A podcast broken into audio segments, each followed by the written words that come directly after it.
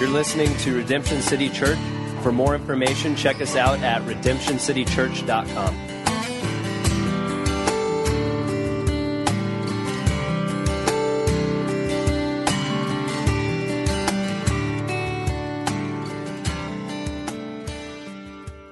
You know, it's, it's well known, I guess, and well documented that Christmas is not my favorite holiday. And uh, I used to be super grumpy around Christmas. Sue's nodding at me like, well, let's put it this way. I used to be more grumpy than usual around Christmas. I'm generally grumpy. But, and uh, Sandy chatted to me the one year, and she's like, man, you know, you just got to, like, you to change your attitude about this thing, and it's for the kids, and you're wrecking Christmas for the kids. And so I did.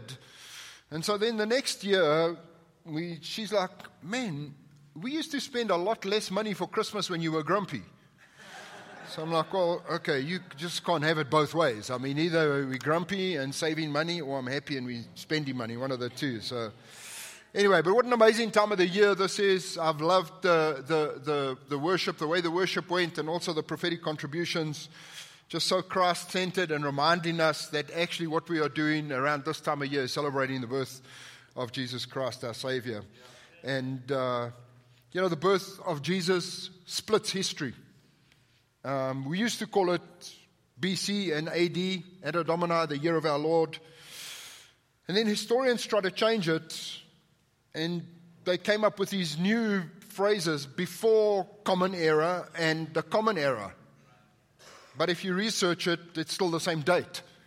So Jesus still splits history. We're just going to use different words to explain it. But anyway, I think we can get so caught up in so many of the peripheral things around this time of the year if you've got kids, pics with Santa, shopping, giving and receiving gifts, baking, all of these kind of things, we can get so caught up with those things that the real gift of Christmas gets downplayed, and that is Jesus. I'm going to use an Old Testament text for us this morning, Isaiah 9, verse 6.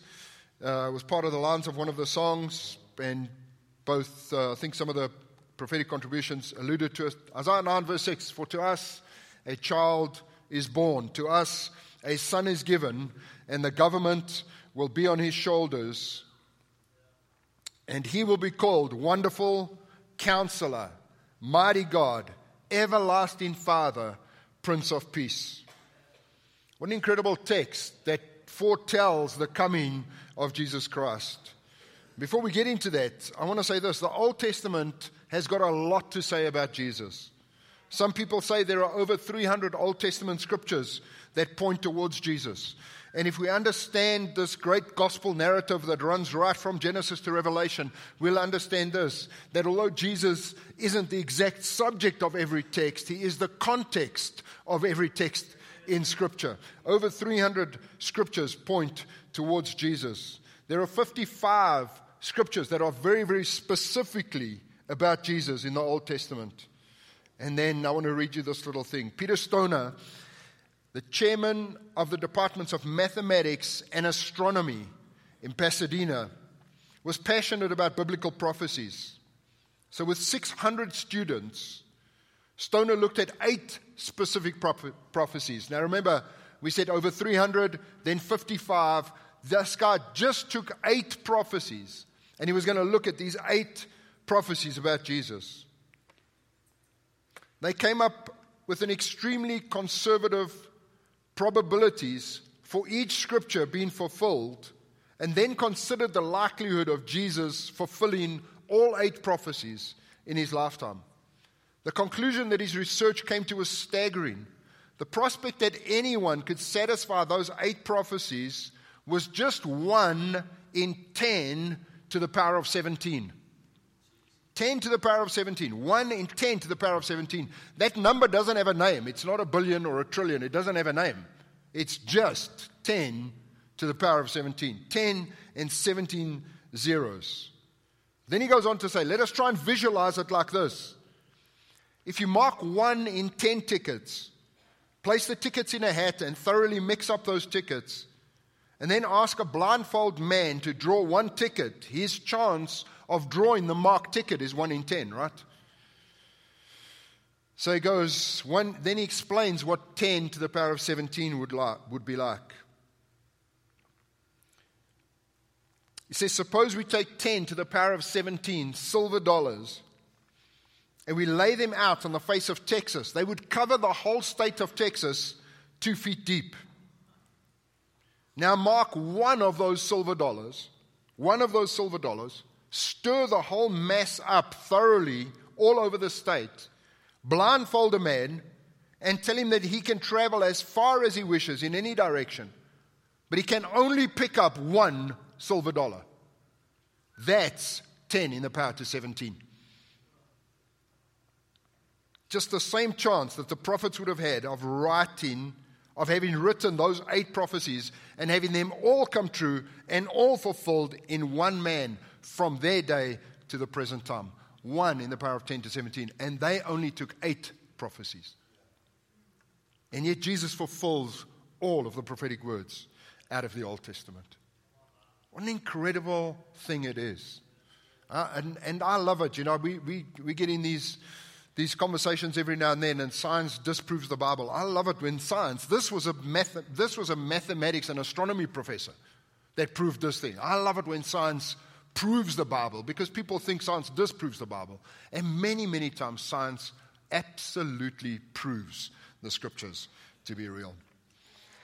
So here we go. Father, we love you as we approach your word. Would you lead us? Would you guide us? Would you stir us? Would you challenge us? And would you remind us, Father, of how incredible Jesus truly is in this season, we pray. In Jesus' name, amen. Isaiah 9, verse 6 For to us a child is born, to us a son is given, and the government shall be on his shoulders, and he will be called Wonderful Counselor Mighty God, Everlasting Father, Prince of Peace. I'm just going to deal with those four names this morning, spend a couple of minutes on each one, and we're going to go and take communion. Number one, Wonderful Counselor.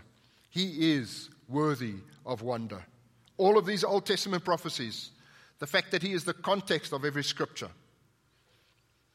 the fact that we see Jesus in the Exodus, the fact that we see Jesus in Joseph, the fact that we see David in King David, the fact that we see Jesus in King David, and so much more. Then we see Jesus made flesh, the incarnation of God, walking on this earth with us, living the life we were created to live but couldn't.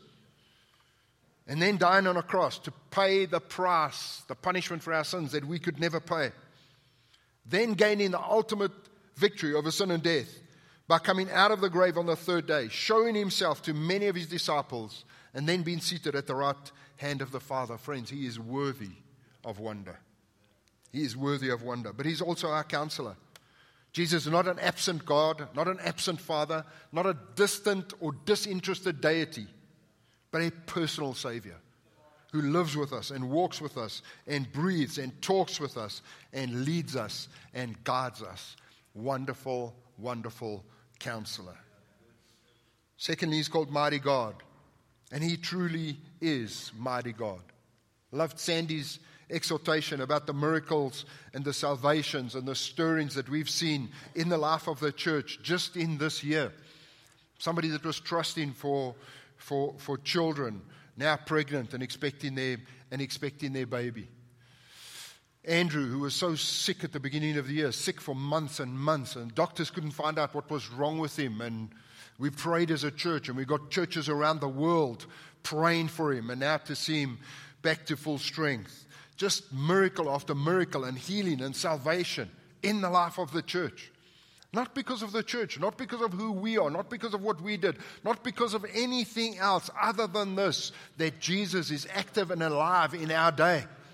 And he is still the God of miracles in our day as he was in that day.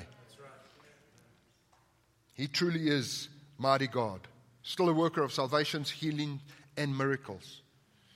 In Luke 5, he demonstrates his power over nature, the miraculous catch of fish. He calms the storm.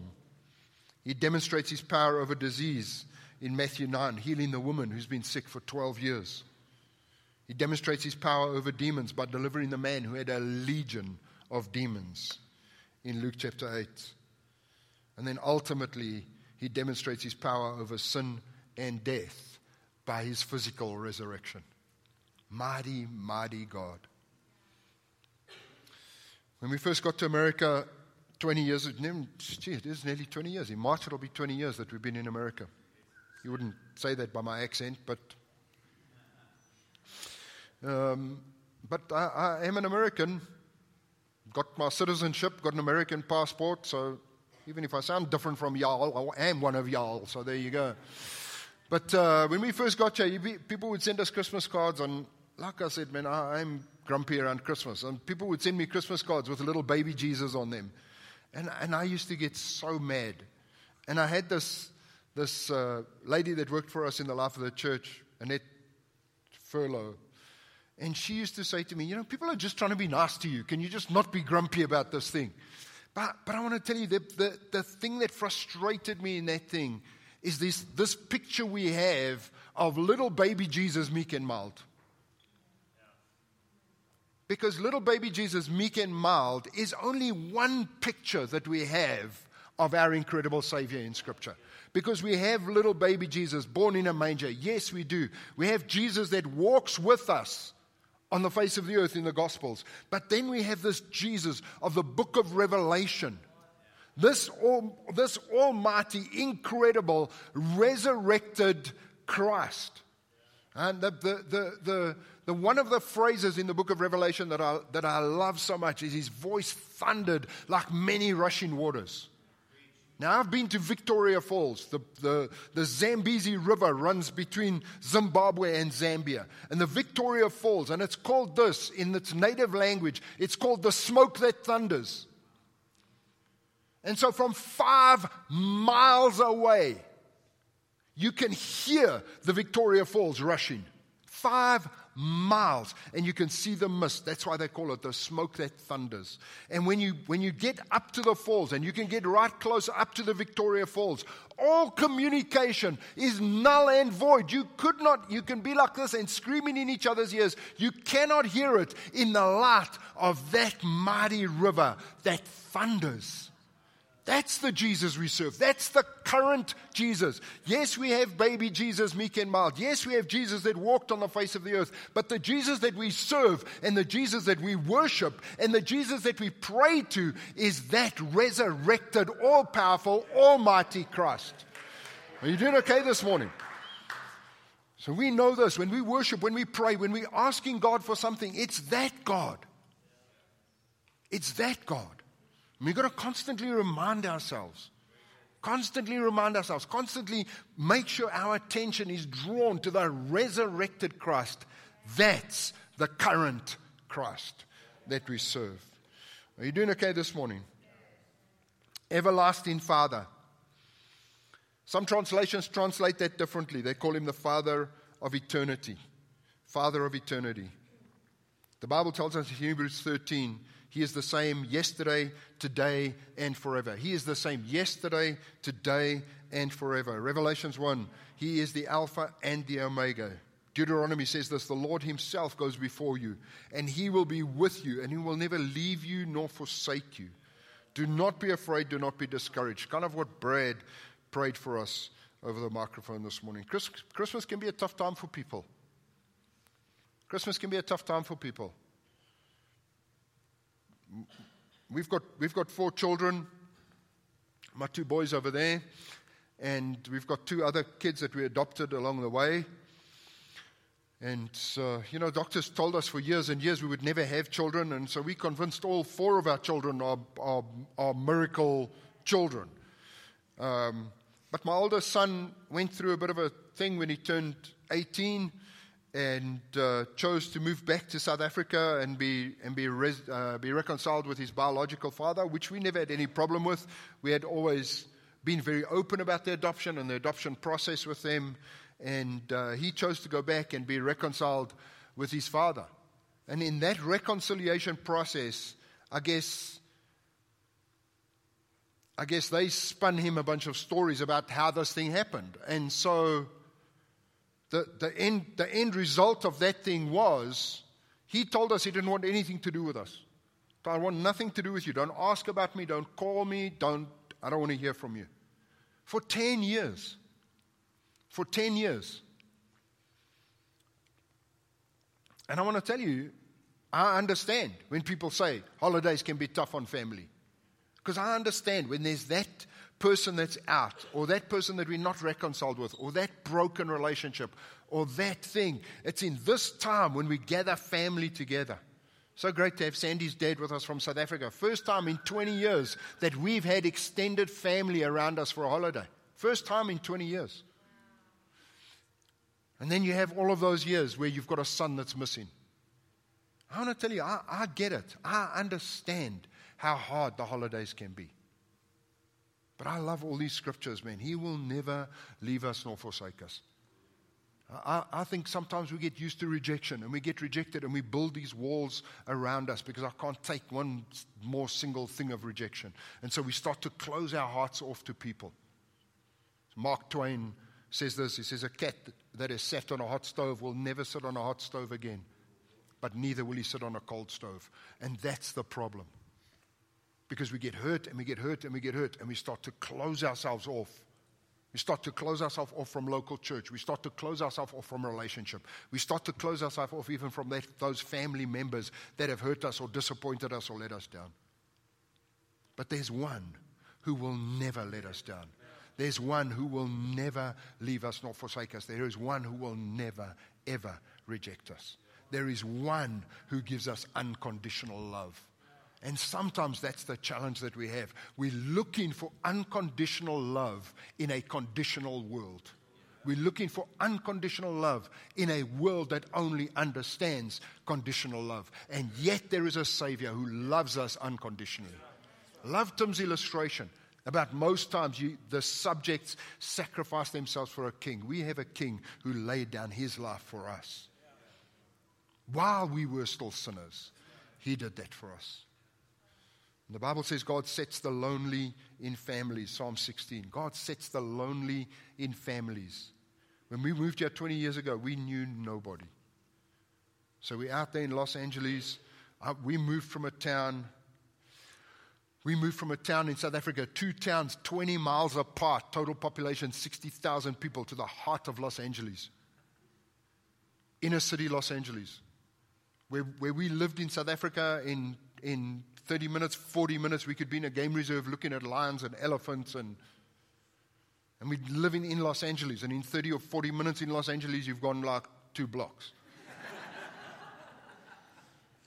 It's like, where am I? we we were so disorientated, so out of it. You only understand the church as family when the church becomes your family. You only understand the church as family when the church is your family.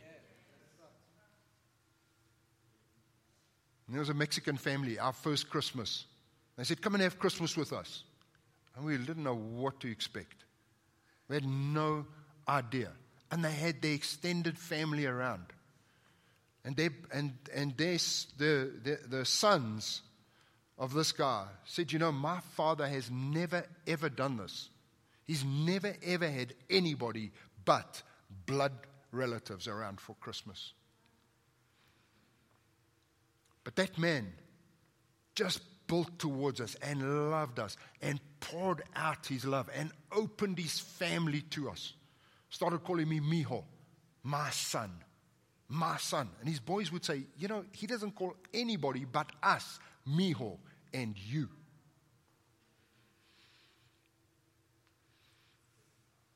Just family, just this embrace of this family.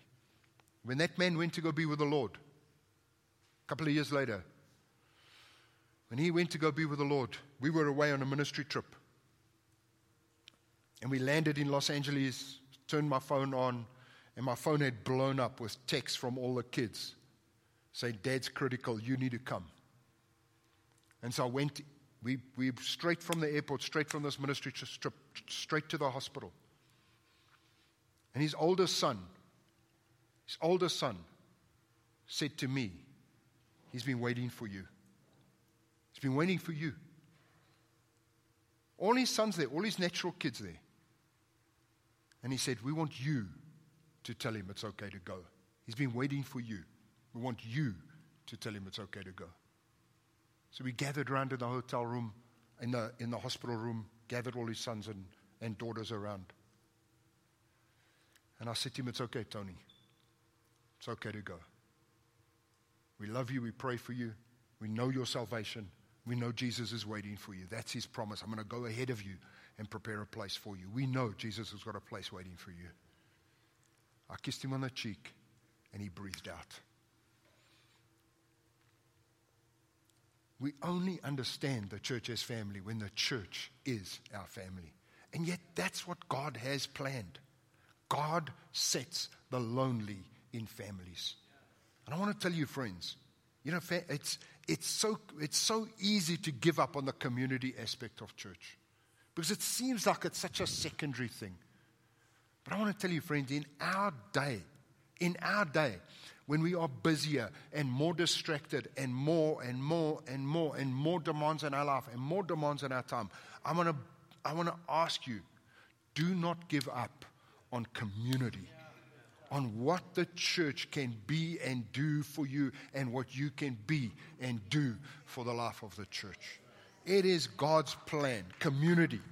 The strongest picture we have of the church is the church as family. That's because the strongest picture we had, uh, that we have of God is as God is our Father. That makes us all brothers and sisters.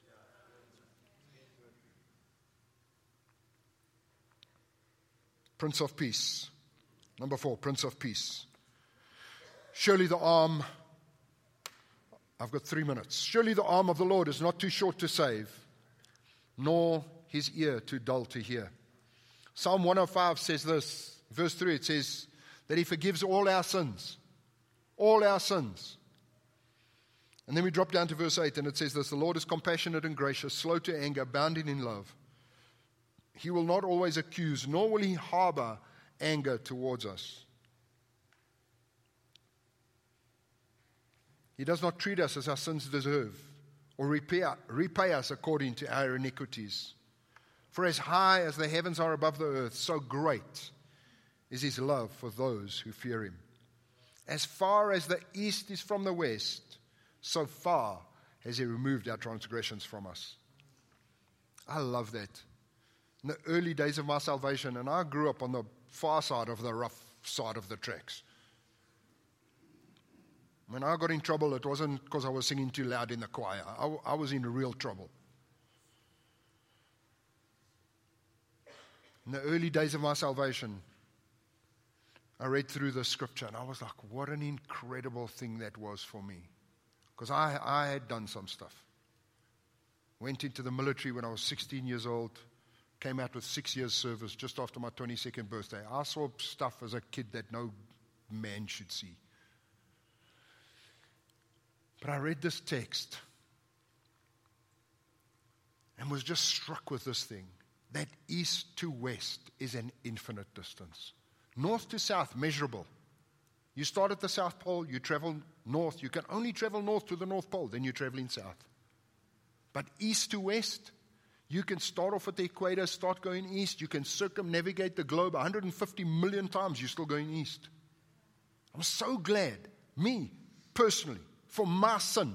I'm so glad God removed my sin from me, an infinite distance away from me, because there's some stuff that I really wanted to get away from. The north to south is this repetitive thing north, south, north, south. And we get trapped in the cycle of sin. But God takes our sin and He removes it as far as the east is from the west. And it says, and He remembers it no more. How beautiful is that?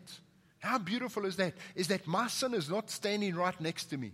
On that great day when I stand before my Savior, it's not going to be me and my sin. It's going to be me standing before my Savior. And the judgment that God will pronounce on every single human being, every single human being will stand before the judgment seat of God. But for us as believers, our sin is judged in Christ.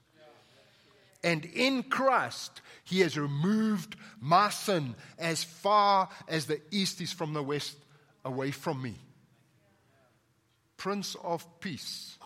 Let me tell you, that gives me peace.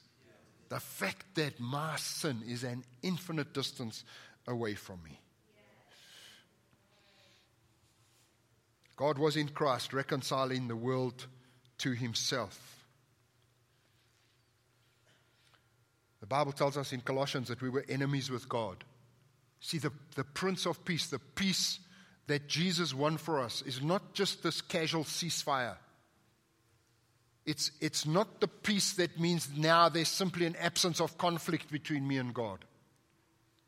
It's a peace that transforms me from what Colossians says we were enemies of God. In our minds, we were enemies of God. The Prince of Peace translates us from being enemies of God to being sons of God. Prince of Peace. Prince of Peace. Once we were alienated from God in our minds, but yet He has reconciled us. The Prince of Peace brought us the opportunity to have peace with God. Let's stand together. Let's stand.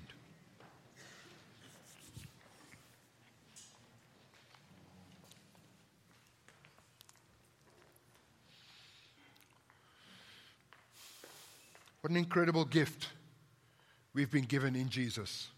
What an incredible gift. What an incredible gift. I know, as I said when we started, man, we can get so caught up in all these things, and I'm not, not trying to wreck Christmas for anybody. But let's not get on with all those things and forget about this incredible gift that God gave us in Jesus. Father, we love you and we bless you this morning, Lord. Thank you, thank you, thank you for the gift of Jesus, this priceless gift of Jesus. We are so blown away, Lord. So blown away that you would sacrifice yourself on our behalf to win reconciliation between us and God. We bless you, Lord. May we remember to celebrate you this season, Father, we pray. In Jesus' name. In Jesus' name. Amen.